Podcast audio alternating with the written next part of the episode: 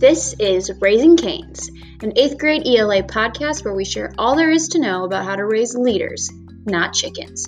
We raise the bar, we raise essential questions, we raise our voices, we raise the awareness to spread the respect you and we, the world, so desperately needs.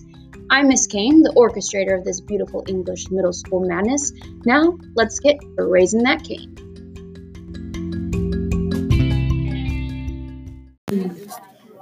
All right. What I think you- I think that um, I think that this book is full of a lot of Southern dialects that's just incomprehensible. Such as when Jim talked, you couldn't understand a single word he was saying in the book. Yeah, I wonder why their life in the Midwest is like. It feels very southern.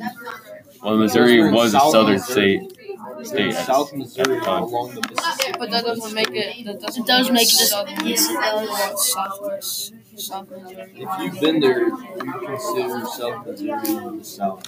But now it's just Especially in this West, time period that the book takes place. when there's not even southern states.